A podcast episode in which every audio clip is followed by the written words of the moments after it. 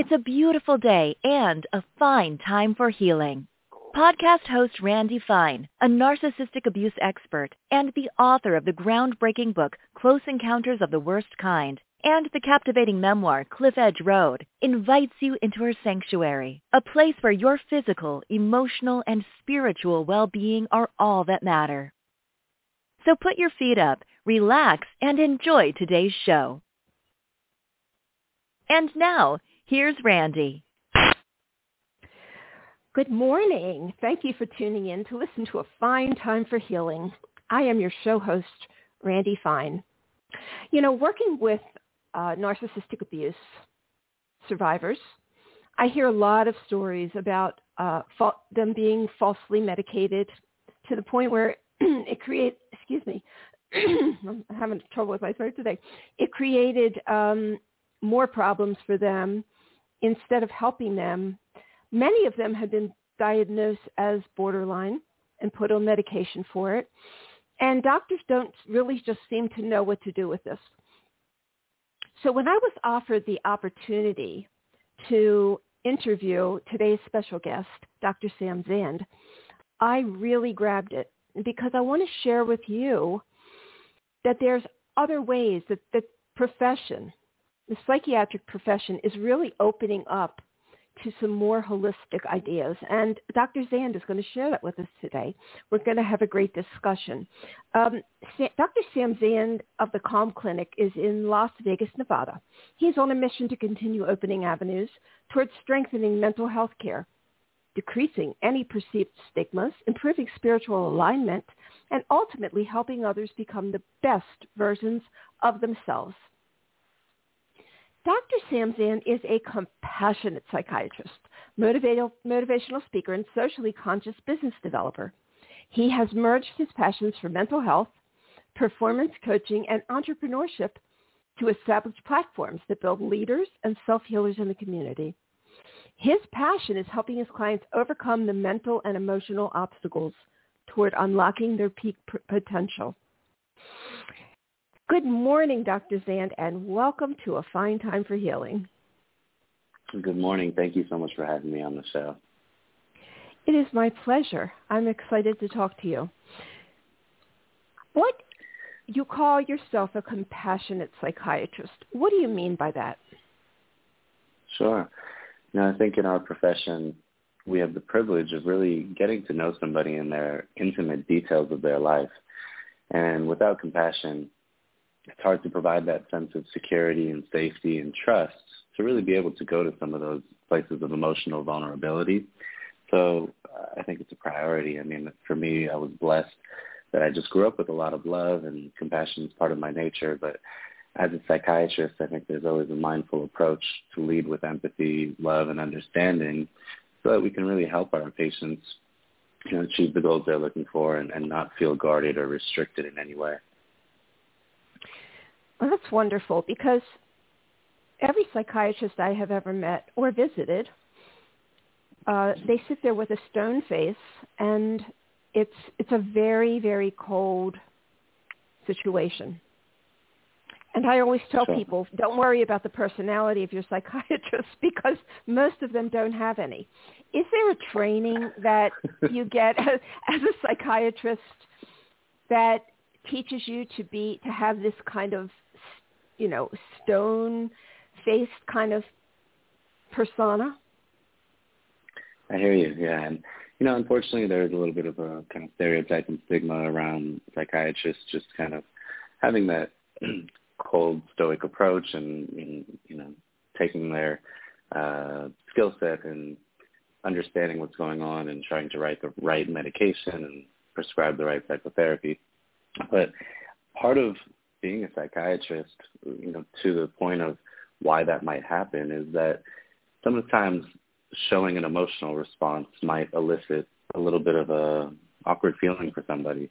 So I think having a calm demeanor is very important and to not feel reactive in any way. Part of our training is to govern our own emotional response. Uh, you can imagine when we hear about such difficult traumas at times and uh, we have sometimes maybe even have patients who are, you know, short, rude, upset, angry. to not have that emotional response is very important. Um, so I agree with the approach in that frame of mind, but I think still showing empathy and love is possible without having a strong emotional response. So mm-hmm. it's important to find the right balance in our training. It is something that we talk about generally, but perhaps not enough. Oh, yeah, that's really, really true. Well, thank you for sharing that because I always wondered what that was about. So would you consider yourself a holistic or an integrative psychiatrist? Or I know there's a, a bit of a difference there. Are you either one or are you sort of doing your own thing? Sure. And, you know, the semantics of what does it really mean to be holistic, to be integrative, I think the best approach in psychiatry is really taking on a psychological assessment that we call the biopsychosocial spiritual model. And if we look at practicing medicine or practicing psychiatry from that perspective, all we're really doing is breaking the human experience down into four categories. And it's the physical, the biological part of life, and that pertains to you know, sleep, activity, nutrition, as well as our neurochemistry and what medications we take or if we put substances in our body. And then there's the psychological part of life, and that has to do with our self stories, our limiting beliefs, our self-esteem, our confidence, our perspectives on the world around us, our perspectives on ourselves. And that's really where talk therapy comes in.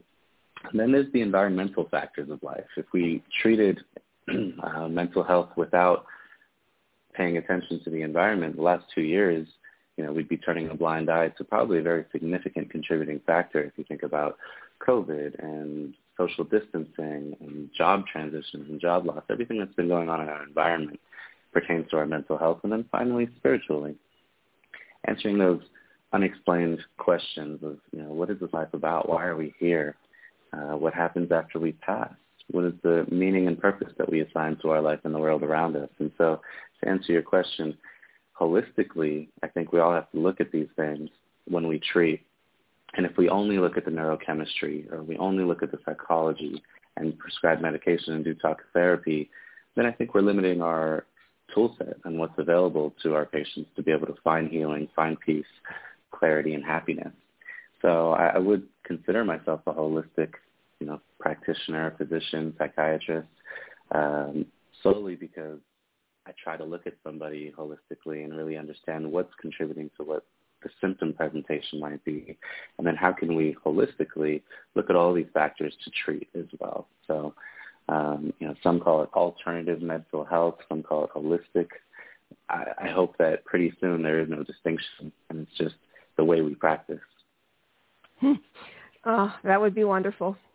But I know things move slowly in the uh, medical world, so I know that it takes a while. But but I know you're working towards it. um, when you do talk therapy, do you use CBT, cognitive yeah, behavioral absolutely. therapy? Okay. Yeah, so cognitive behavioral therapy is kind of one of the most commonly used therapeutic approaches, and, and there are several others. Uh, psychodynamic therapy is the other big umbrella, and usually most therapeutic modalities fall under either cognitive behavioral therapy, which is changing the way we think and behave to change the way we feel, in psychodynamic therapy, which is understanding our past experiences, relationship patterns, and bringing self-awareness to how that's molded us to who we are, then being able to enact change. Um, those are the two primary umbrella modalities that we treat them. So I would imagine that psychodynamic therapy would work best with the kind of clients that I see, uh, who are who have had relationship trauma and often Absolutely. it goes back to childhood. Yeah. So you do explore when you have a patient like that. You do explore all of that to find out where this comes from. We certainly do, and I think going back to our childhood emotions, our childhood experiences, gives us a lot of awareness, understanding, and value as to why we feel the way we feel. And as adults, sometimes we might look at a situation where we had an exaggerated emotional response and we think back, why did that happen? And if we really have self-awareness, usually it happened because this is the emotional response we've been carrying with us since childhood. And it changes and it kind of iterates over time. But if we can heal that inner child and understand where that emotion comes from, then hopefully we can also lift any blame, shame, or self-judgment away from the feeling because we wouldn't judge a five-year-old for feeling a certain way. We just have to soothe that inner child emotion. So going back to those early life moments, I think is really important in our therapeutic growth. I so agree. I find that that is really the key to most um, most people who are having these traumatic responses.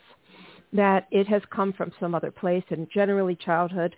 Generally, they've just been carrying their the mechanisms that they use to survive in these environments, um, but never really developed healthy ways to cope with these environments. But then, as adults, they ha- they don't have those tools. They don't have those skills. And they don't realize what they're lacking. So correct. um, yeah i agree. yeah. And, and just to touch on that it really i think to your point is developed from a defense mechanism right? And and that innate ability to defend ourselves from a uncomfortable feeling a difficult situation a traumatic experience probably at certain times it served us well that defense mechanism has protected us but then we evolve, and now what ends up happening is we go to those same, um, perhaps sometimes immature defense mechanisms in our daily life when it's not needed or not appropriate. So then bringing that awareness as to why that was happening in the beginning can help bridge that uh, understanding and, and actionable kind of methods of changing our responses. And, and so to your point, I really do think it comes from defense mechanisms and and that's part of the work that we do when we do talk therapy. Mm. Do you see a lot of narcissistic abuse? You know, I, I certainly see it happening in the community with my patients. I don't. I think unfortunately one of the difficulties is that although there is more education recently, um, a lot of people who are going through this type of abuse aren't aware of it, so they're not aware to even address it in a psychiatric session and a therapeutic session. And so without uh, diving into those relationships in detail, without perhaps having the other person present to see how the interaction is, um, it might be hard, it might be overlooked. So although I, I definitely know it's present and we do talk about it, it probably happens more often than we see. Definitely, definitely. And the um, do you work off of the DSM-5? Yeah, you know, it, we have to, right? It's part of the way that, that we're structured. Um, but I have my own professional and personal feelings about the DSM-5 and the way that we practice psychiatry. Mm-hmm. Um, may I get into it? yes. Well, how much, I have, how much time do we have?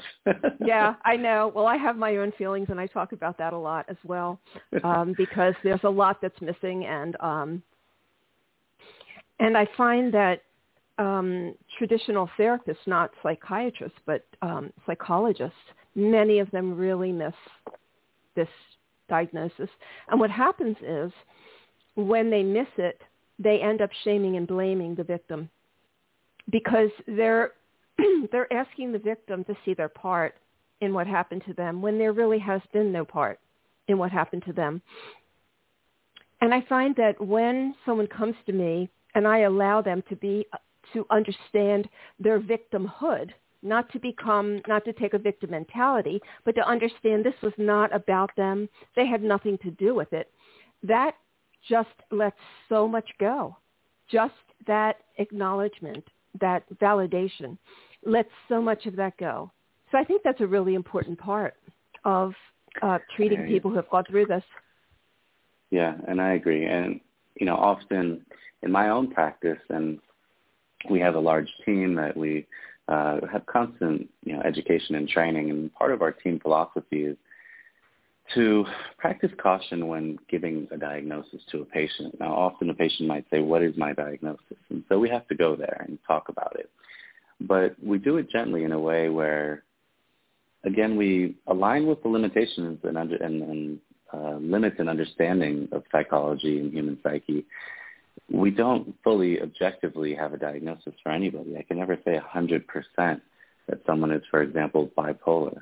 It's just a cluster of symptoms. And to your point, we go to the DSM and we try to identify this cluster of symptoms and categorize it, and we put a label on it.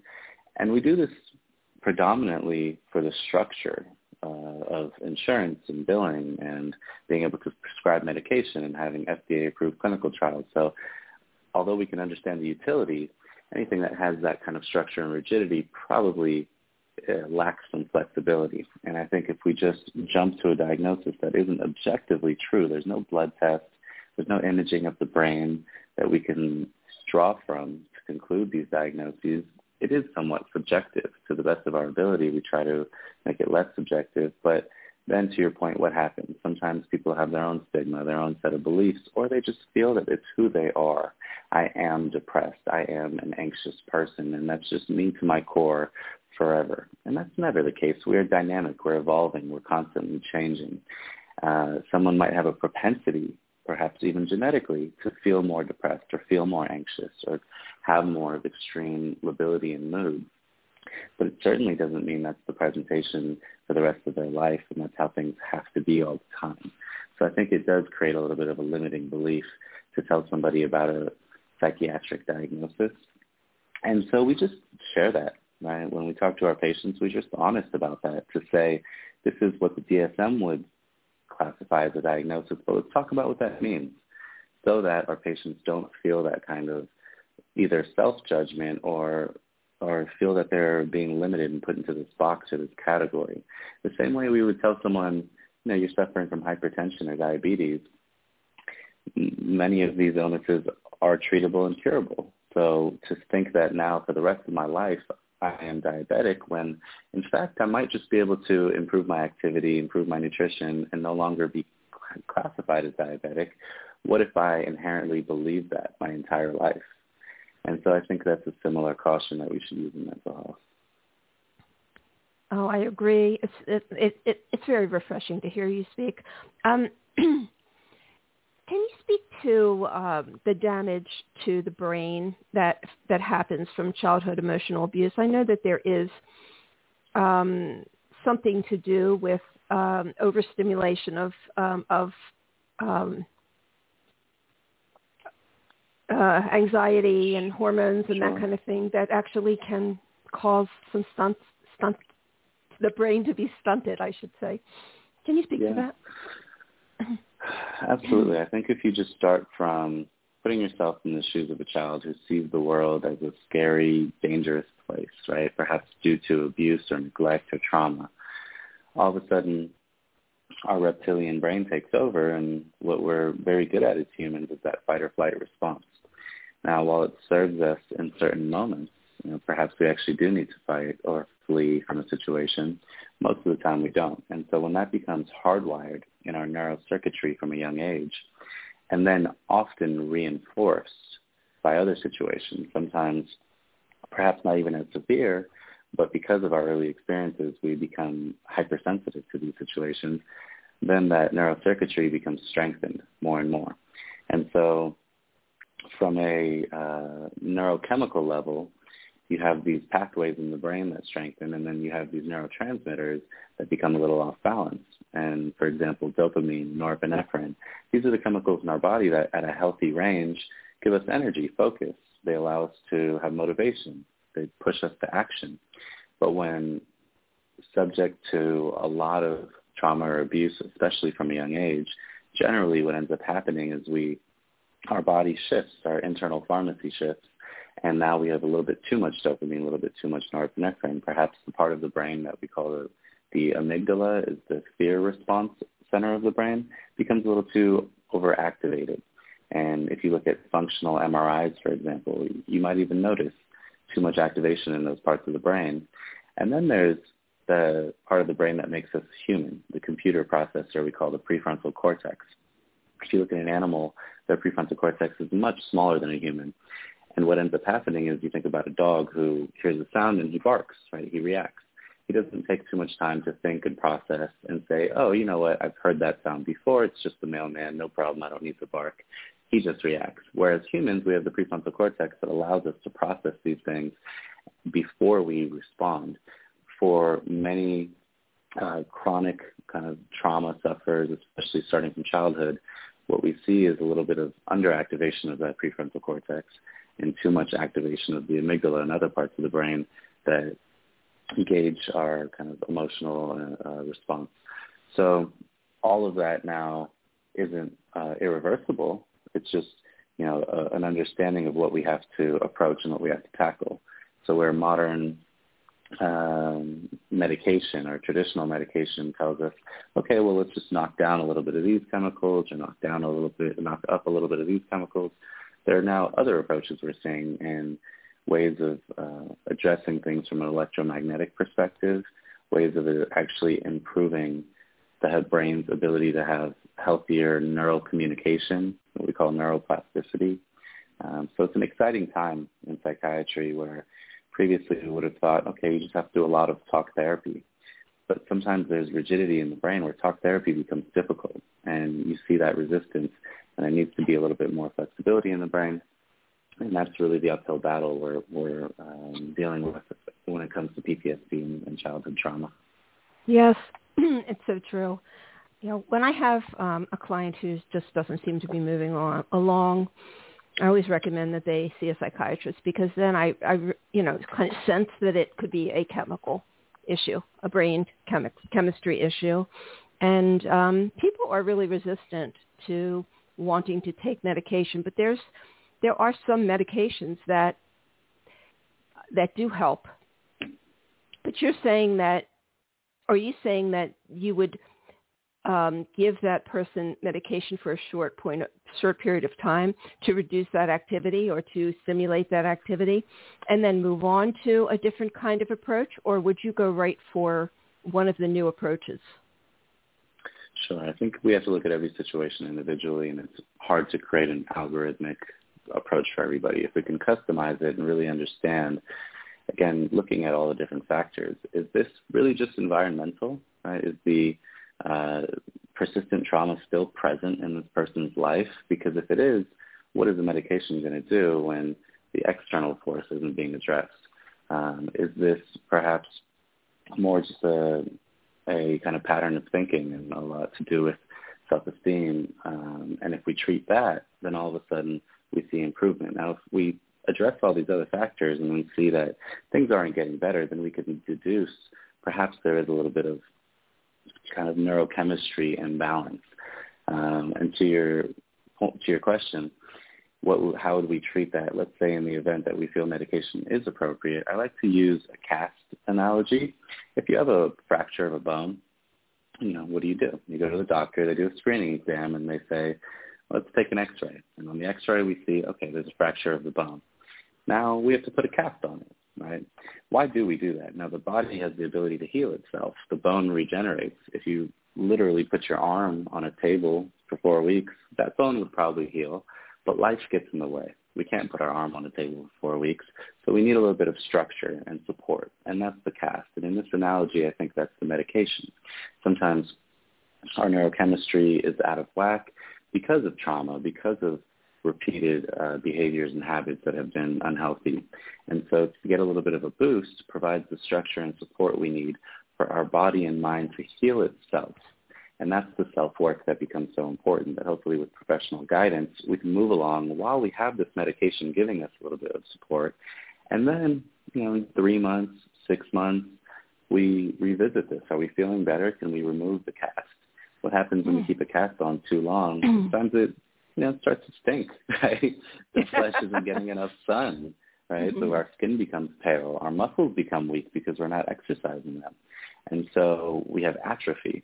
And if you think about that analogy, we really do want to try to remove the cast if possible so that we can build that strength up again. And that's a lot of the holistic work. So could we jump straight to the alternative medicine? I think certainly because we're starting to learn that it's not just the neurochemistry where we need to start. It's sometimes the neurocircuitry. It's sometimes the electromagnetic activity of the brain. Um, so even from a neurological perspective, there are alternative methods to begin with at times. Do you use imaging, or you're just diagnosing based based on what you're seeing in your client, your your patient? Yeah, many in our field have started to use imaging, things like functional MRIs. Uh, the problem is that it's not very cost effective. So really you're only able to treat the affluent that way. And that's unfortunate. I think in medicine as a healer, we never really want to be able to save one treatment or diagnostic modality for one type of patient who can afford it. Insurance doesn't cover it right now, and it is quite costly, you know, five thousand or plus uh, to do something like a functional MRI. So, unfortunately, while some are using it, and I think it has its benefit, it's not widely uh, approached just because it's very expensive. Okay. Um, so what is the spiritual component? How do you incorporate that in your therapy? Yeah, I, I, thank you for the question because I really think that's one of the core components of how we can improve um, mental health and how we can improve our industry of psychiatry. Um, with our patients, we like to just open up a conversation to say, you know, these are the four different categories of our mental health. And when it comes to the spiritual side of things, you know, those questions about humanity, those age-long questions that we all find our own truth, right? Nobody can say what is right or wrong. We all have our own belief that we hold, and we find our peace and empowerment in our perspective of these answers.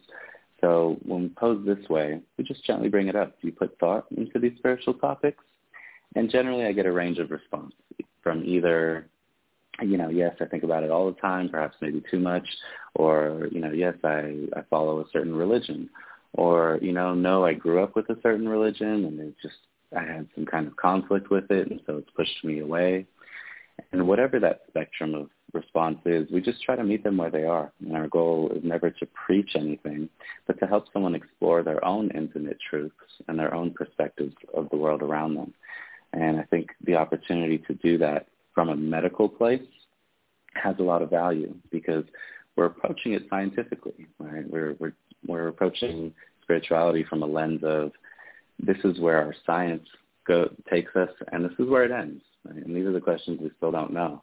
So now it's up to you to figure out those answers for your own and let's, let's help you in that, in that quest, in that journey, because it's something that we all have to eventually have that conversation with ourselves and find peace with life and death and look at things from a more empowering perspective. I agree that it's a huge component of healing um, mental and emotional issues. Uh, so I get, you know, I, I broach it very carefully, and I wait to broach it un- unless someone brings it up, because some people really freeze when you say, you know, spiritual or religion or whatever, and they right. they're like, no, no, I don't believe in God, and and it's not really about believing in God because I'm not a God person either. I'm very spiritual, but I'm not a, a God person and or a religious person. Um, I've created what is right for me. Sure. So I completely get so what you're saying. In, in your practice, when I ask, how how are we working towards bridging that gap between the science and the spirit and, you know, creating a healthy foundation for that conversation? What have you seen that has worked and uh, what are your thoughts on that? Well, first we have to get rid of the initial trauma that's making them not be able to think straight. Mm-hmm. First we have to get them to a place where they're willing to self-love and maybe do some go inside and spend some time alone with themselves because many people that come to me have never felt feelings or emotions and they they they just don't know what to do with these things. They don't know what they feel like. So we have to get we have to move that out of the way. But once people go within, once people begin to to um, be okay with just themselves and really thinking and, and working on themselves without all these other factors, then I always ask, you know, do you have any spiritual beliefs? What is your, you know, you know, do you, what what do you believe in? And um, if somebody says to me, I'm an atheist, I don't believe in God, don't even go there, then yeah. I say, okay, well, that's your, you know, that's fine but I do have enough, another perspective to show you if you're interested. That's what I would say. Mm-hmm. Sure. Yeah, and, I agree. I think, yeah, it really is the quickest path towards healing. Sometimes is to go inward and find that connectivity with the world around us and tap into that kind of collective consciousness.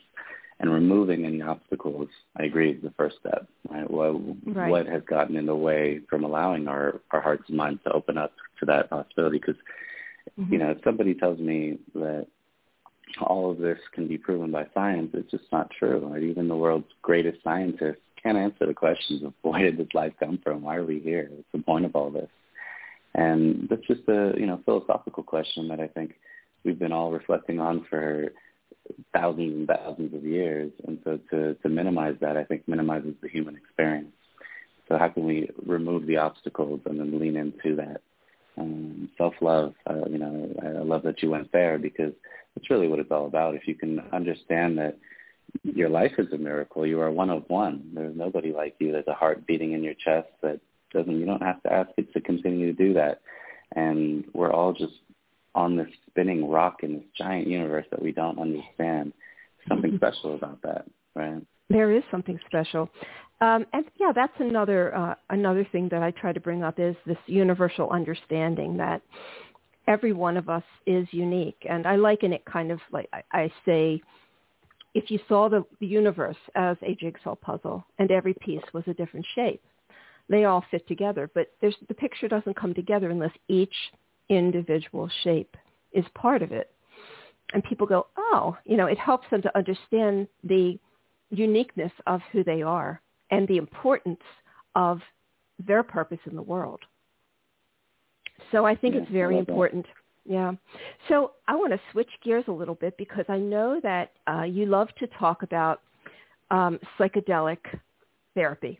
Psycho, um, yeah, psycho, yeah, yeah psychedelic yeah. therapy. Correct. Meaning that, you know, for those who are listening who grew up in the 60s and 70s like me, you know, we heard about LSD, we heard about mushrooms, we heard about all these things that were illicit drugs, and it's like, don't touch those things. But things are changing, aren't they, Dr. Zand? Certainly are. Uh, and, you know, we just co-founded a company called Better U, where we focus on alternative mental health, and one of the primary modalities is psychedelic therapy. I think the first question that we get is, you know, is that legal? Like, what, what are we talking about here, where we can actually practice psychedelics in medicine? And the reason I think this has come to uh, a real big buzz in our industry is that just two years ago, there was an FDA approval for a form of ketamine, esketamine, for treatment-resistant depression. And every time the FDA gets behind something, then all of a sudden the you know, physicians and the medical community starts to build acceptance. Ketamine's been on the market for 50 years, and some consider it a pseudo-psychedelic. At high doses, it does really have psychedelic properties. And in addition to ketamine being on the market for so long and being more recently accepted and used in mental health, we have many traditional psychedelics that you think of from the 60s and 70s actually in the pipeline in clinical studies, uh, which will hopefully very soon also be FDA approved. We have MDMA in phase three clinical trials being studied for things like PTSD. We have psilocybin, which has gained a lot of popularity recently in the healing community. It's actually, I believe, in phase two now, being studied for things like depression. Um, and even down the pipeline, people are doing studies with LSD. And I think the effort to get behind this from the medical community has so much benefit for uh, being able to treat mental health because we're doing it from a controlled, safe, secure setting. It's often done in the office. There are different modalities. Ketamine, we're actually doing at-home treatments. Um, but, you know, to have the medical community have the clinical trials, the evidence-backed research, and the understanding of how do we use these delicate molecules – to help someone to go inward and to find their own kind of peace in their journey. Uh, all of that, the more scientific approach we can have to it, the better. Um, so I am really excited about this industry right now, and there's so much to talk about. What is um, what exactly is ketamine? Is that um, a natural psychedelic? Is it, does that come from nature, or is that a, yeah. a, a man-made thing? So, so ketamine is man-made. It was originally made uh, as a dissociative anesthetic. And so we were looking for a, re- a better replacement for operations, procedures, surgeries, you know, than what we had back then, um, which really was just kind of high-dose antipsychotics. This was around the same similar time that opiates came around as an anesthetic. Um, and what they found out that while they used ketamine at really high doses for things like operations and surgeries, on the battlefield, all of a sudden we had soldiers who were being treated where their PTSD, and we didn't really have a strong understanding of PTSD, but their stress seemed to go down, and their ability to cope with what they had just handled, uh, just gone through on the battlefield, improved. So then psychologists and psychiatrists got wind of this medication and said, let's start testing this and let's start saying, can this help people in their mental health if they're feeling overly anxious? Uh, back then we would call it hysteria. And they started to see the early evidence was, yes, this was helping in some profound way. Now, although it started that way, um, we've gotten to a point where we can understand at lower doses, it has a lot of healing powers where we become dissociated from our emotional rigidity in life. We often have these same kind of thoughts, beliefs, feelings that we cycle through and they become strengthened over time. And when we're on ketamine, it decreases that uh, emotional rigidity. It decreases the kind of background chatter, some call it our ego or our subconscious feelings, so that we can have a little bit more clarity. And in that just 45 minutes to one hour when you're on ketamine, you have that psychological experience. And then you also have an increase in neuroplasticity where your brain becomes more flexible. And that's what psychedelics as an entire class of medications share, is the ability for the brain to create new, healthier neural pathways and hmm. overcome mm. some of that previous neural rigidity. That sounds really exciting. Now, are we talking about microdosing or full-blown you know the only word i know is tripping yeah. where you go you know sure. you have the full experience um sure. or and and anything in between how is it how yeah. is it actually used so there's a spectrum and because this is such a new science uh, what we have to lean on is the fda approved esketamine and in that context we would probably call it micro or moderate dosing where we start from a low dose just to make sure that they feel safe and comfortable, and then we go up to maybe a moderate dose where they actually feel a little bit of dissociation. They might have a slight out-of-body experience, uh, certainly a different perspective on their own life. Now, the fun part about this is all of this is being trialed and studied to figure out what is the appropriate application. And a lot of the evidence shows that at what we would call a macro dose or a hero dose, you know, a very high dose, we start to open up new healing properties um, versus if we just microdose. And so we start to see that perhaps for certain illnesses, uh, when we talk about you know the possibilities in the future, and I hesitate to use the word illnesses, but a cluster of symptoms. Um, you know, for severe depression, severe anxiety, PTSD. Some people are studying this for Alzheimer's and dementia. Some people are studying uh, eating disorders. There's a whole kind of myriad of um, options of how we can use this, and right now is the time to figure it out.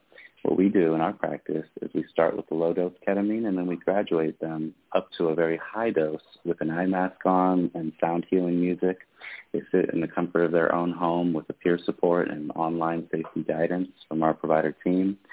And when they go into the high dosage range, often people talk about a little bit of visual distortion, hallucination, time distortion, and you really go on this inward journey that can become very therapeutic while you know augmented with our therapy guidelines. So a lot of care that's going into this, and we're really figuring it out. But with ketamine, we seem to have understood that the full spectrum has utility from kind of mild to moderate. And safety and support is very important when someone is going through this kind of experience because otherwise it can be very frightening to some people, can't it? Absolutely, yeah. And uh, that's one of our most commonly asked questions is, you know, what am I going to have a bad trip? You know, what happens if things go awry? And generally, I think the uh, majority of people who go through these treatments feel some slight euphoria. They feel some slight relaxation, but it is very possible to experience some uncomfortable feelings as well. And there's a you know the popular term set and setting. I think it's all about the mindset, the environment, and our intention surrounding the treatment. And so to cultivate that, uh, a healthier mindset and a secure environment, we do start with that low dose. We make sure that we have someone in the room that they feel comfortable with so that if they start to feel a little bit out of control or dissociated in a way that scares them, you know, their loved one can kind of bring them back, comfort them, and guide them. Um, having a healthy body and mind going into these experiences is very important. If someone is acutely abusing substances or in a very unhealthy environment, they're likely to have a bad trip. And so we have to curate uh, all of those factors in, in, a way that makes it as healthy as possible. Mm-hmm. Right. Okay. so you take all that into consideration before you're putting them on these medications. How long does a does a full blown trip last? How long does that experience last? Yeah. And that's the real benefit of ketamine is that it has a very short duration, what we call a half-life, where for some people it lasts only 30, 45 minutes usually at the max, maybe an hour, hour and a half. Most people feel back to normal around two hours afterwards. Oh, um, oh, really? And that short duration, yeah, it has it has a lot of function because you're not tripping for four or five, six hours like you might on psilocybin and LSD. Now, there are some companies who are creating formulations of psilocybin and LSD to try to test on and um, decrease the half-life, decrease the duration, so that maybe you can go to a therapist's office, have a one or two hour experience, and then you know with a ride home, kind of not have that linger for the rest of your day. Mm-hmm. Yeah, I would I would imagine that the the length of the experience is you know for me like thinking about it, thinking about going through that experience for six hours is in, you know scary. Uh, that would that sure. would that would be kind of a scary thought. But an hour or two, you know, if you know something's going to be over in an hour, then you can relax and enjoy it more. I would think. Yeah, and to to speak to that fear, you know, there's a lot of Hollywood shamans and right, underground healers who, know, I'm sure there's some good being done in those communities, but I would feel scared having to go to somebody's house or basement and you know practice some kind of ayahuasca or ibogaine treatment, uh, DMT. These are things that we know have healing properties, we quite don't know how to use or utilize yet. And so, mm-hmm. although cultures of you know ancient civilizations have their shamans and their gurus that have you know years and years of experience, I think the scientific community, the more we can understand it and create a very safe and controlled setting for somebody, it decreases some of that fear as well. Mm-hmm. Well, the ayahuasca experience um, starts off where you don't feel well; you feel sick sometimes. Right, Isn't that true? Yeah, you get sick, kind yeah, of sick yeah. to your stomach first. Yeah, yeah, they, and you know nausea is possible because a lot of these substances are dealing with serotonin. Uh, serotonin is a happy chemical, and when we have an abundance of it, sometimes we have this psychedelic experience. Um, but we also have serotonin receptors in our gut and our GI system, and so when those are activated, it can cause nausea. It can make us feel sick. Similar to mm-hmm. why a lot of these antidepressants over time make us sick. Know, these are medications we take every single day, versus with psychedelics, we talk about taking it maybe once a week, uh, maybe twice a week for some who really need it, and then you know it's four to eight treatments and revisit how the, how that went, and hopefully we find the therapeutic growth we're looking for. And then every now and then maybe we get a reset, a touch up, but it's certainly not something that we'd want to do daily or anything like that. So it used to be that in order to use these use like ketamine um, and other psychedelics, you had to go through you had to go through a clinical trial. So is that still going on, or do you do you have to go through a clinical trial to use this, or is has ketamine been approved for use from um, doctors? Yeah. Sure. Uh, so ketamine is really that medication that's been on the market for you know, 50 years that any doctor could have prescribed. However, 20 years ago, psychiatrists weren't using it because we didn't have enough understanding about its utility. A lot of anesthesiologists and pain doctors opened up infusion clinics where legally you go in and they give you an IV of ketamine and you sit there and you have your experience and you go home. Very little mental health guidance. Um, so what's happening now is you can actually, you know, go to our website, for example, betterucare, betteru.com, and sign up, see your psychiatrist online, have the medication delivered to your home, and through our safety and therapeutic guidelines, have your transformative experience in the comfort of your own home. Uh, you don't need any kind of clinical trial. This is fully prescribable and legal. Um, and now the standard of care is there because it has been similarly FDA approved for these reasons. Um, so while that's true to ketamine, we're not there quite. We're not quite there with psilocybin and some of these other formulations. Um, but very soon, I think in just the next one to two years, we'll be prescribing MDMA. Uh, just two to three years, we'll be prescribing psilocybin. And you won't need to sign up for one of those special clinical trials. You could just go to your normal doctor, psychiatrist. Hmm. What? Okay, so I'm looking at this. MDMA was is called um, the the common name is ecstasy. Yeah, the kids call it Molly, right? Ecstasy Molly, usually incorporates right, okay.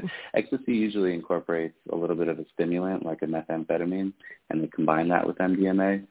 Um, and traditionally, you probably heard of it as a, a party drug, right? And we haven't actually had a medical indication for MDMA until recently. Now we're doing the clinical trials, and if you can think of uh, anecdotally what MDMA does for somebody, it generally causes them to feel less guarded and increases their ability to feel both receive and give love.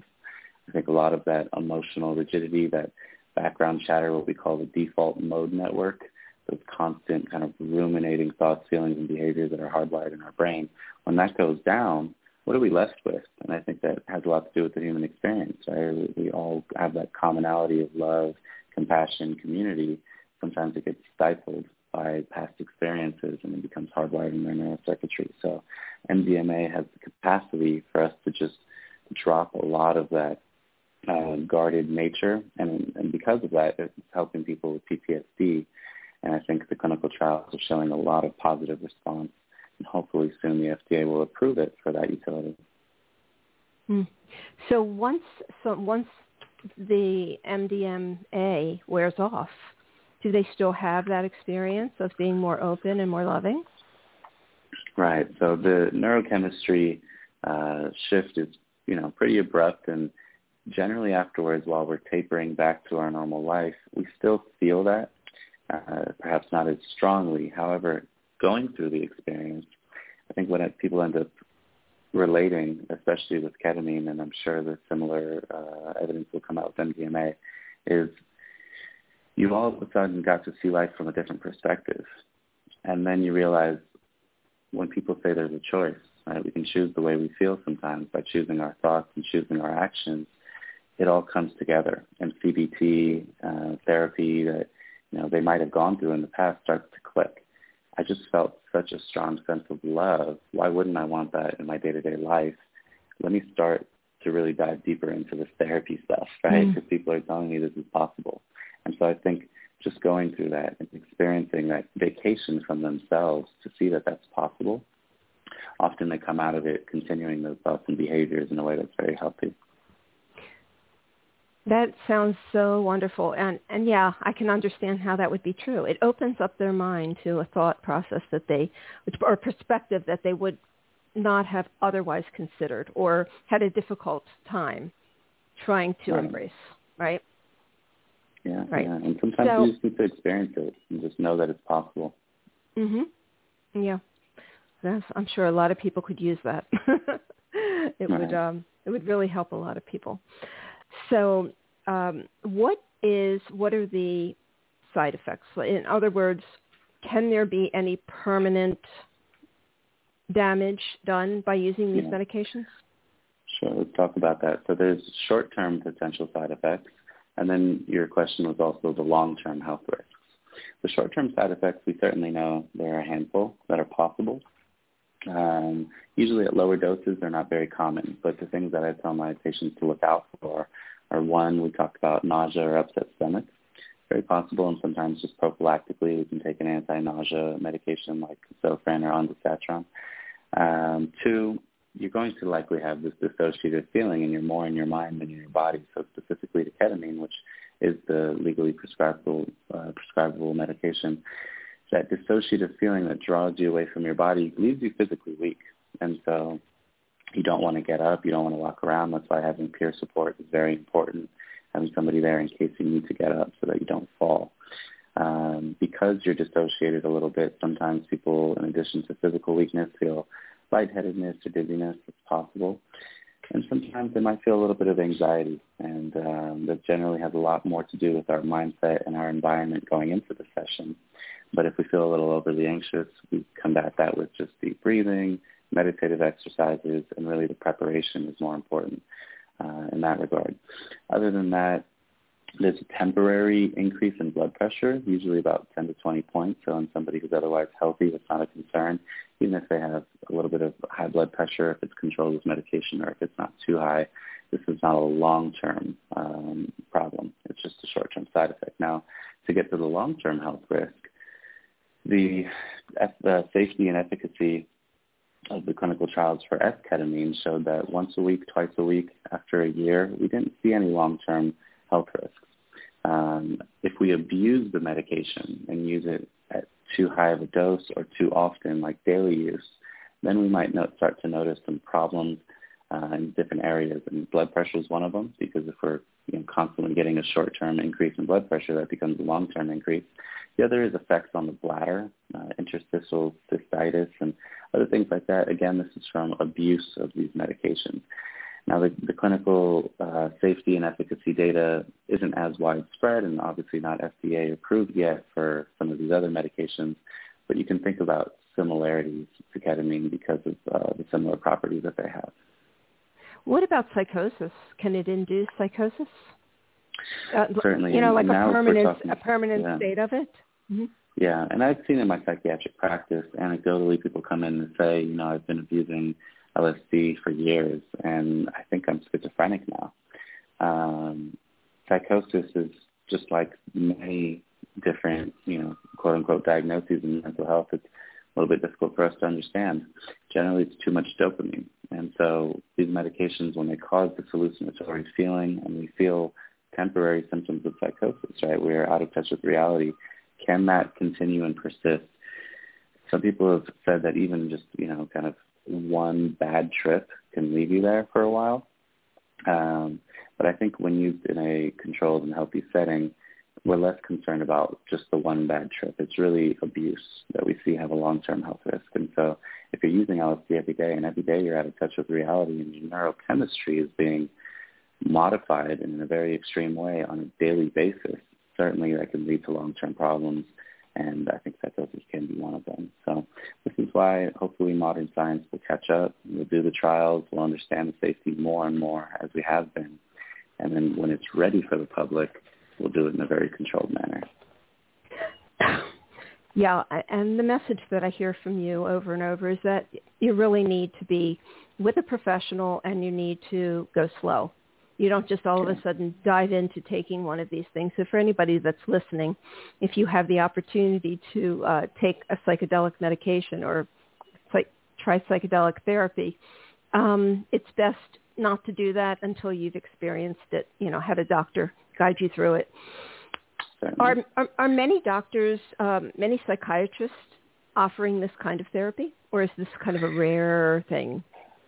Yeah, it is kind of rare right now. Um, you know, you might be able to find a ketamine infusion clinic in in a big city, but the prices are generally high, and that's an obstacle. Uh, often we see seven hundred fifty dollars for a treatment. They come in packages of a few thousand dollars, you know, for four treatments or so, and so you you can certainly find an infusion clinic. I think more and more psychiatrists should start to practice and learn more about this modality, but where do they learn? And that becomes the difficulty. In our residency training, we didn't learn anything about psychedelic therapy.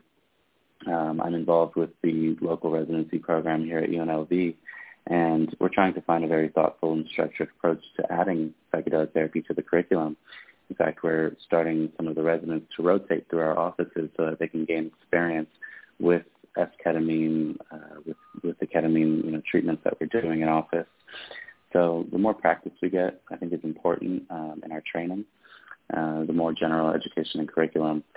But no, it's not being widely used just yet. And so there are some mm-hmm. companies mm-hmm. that have found a way to do it, and, and that's really what we're trying to pioneer as well, is to have that experience at home in a safe, controlled way. So you're located in Las Vegas, Nevada, right? Yeah, that's our base headquarters. We do a lot of telemedicine, so we are nationally available. Um, but we are headquartered in Las Vegas, where I say it's kind of the mental health capital of the world. Uh, and if we can heal Vegas, we can heal the world. So that's where we're starting. Really? So you do do tele telehealth? Yes, yeah, we're in, in currently in over 20 states, and so because of you know the changing landscape in telemedicine due to COVID and everything, the services have become very accessible, um, you know, more widely. If you live in a rural town, no chance you would find someone who would, could help you with ketamine therapy. Um, but now you can just log on, you know, see your online psychiatric provider, and be seen from home. And how would one get a hold of that substance to use? Would you have it mailed to the to the person to your patient? Correct. So, for example, you know, if you went to um, our service, betterucare.com, you would see a psychiatric provider, and then if deemed a candidate, we would make sure that there's no reasons why you shouldn't use the treatment. For example, uh, uncontrolled cardiovascular risk. If there are no problems and we see that you're a good candidate, then we prescribe the medication to one of our partner pharmacies that delivers it to the home. And we deliver okay. it in a very low low quantity just to make sure that you know people aren't abusing it, they're using it the right way. And we prescribe it once or twice a week. Are you using um, pharmacies that do compounding and specialized pharmacies or just the regular yeah, CVS correct. and uh, so it's just, it's yeah. specialized. the yeah, most it's mostly specialty pharmacies and compound pharmacies. The the local CVS, you know, they they're limited and and they're kind of creative medications, but they're usually partnered up with a specialty compound pharmacy as well. Mhm. Okay. So we talked about a lot. Is there anything else that you wanted to share with us as we come to a close? Yeah, I think you know really appreciating the spiritual element of medicine is important. I think that's where our conversation started and perhaps where we should conclude where, you know, the, the essence of humanity is, is something that I think has not been focused on enough in medicine. We focus on the body, we focus on the, you know, physical health, but are we focusing on our spiritual health? And to be able to tap into that you know, a lot of people can use different outlets, their own, you know, religious congregation, right? the church, the temple. They can use nature and just to appreciate life in a very miraculous way. They can go inward and find the beauty of their own, you know, cellular biology and quantum physics. There are so many applications. And so I think for us all to be able to find our own approach to understand life and to understand the limitations of life, it's a huge component of medicine that I'm glad you and I both share, you know, this journey to help our, our clients. Um, I think we all should just try to incorporate that more. And psychedelic therapy really is one of the ways to bridge, I think, the modern medicine with more of a traditional spiritual alignment. And spirituality doesn't have to be so woo-woo.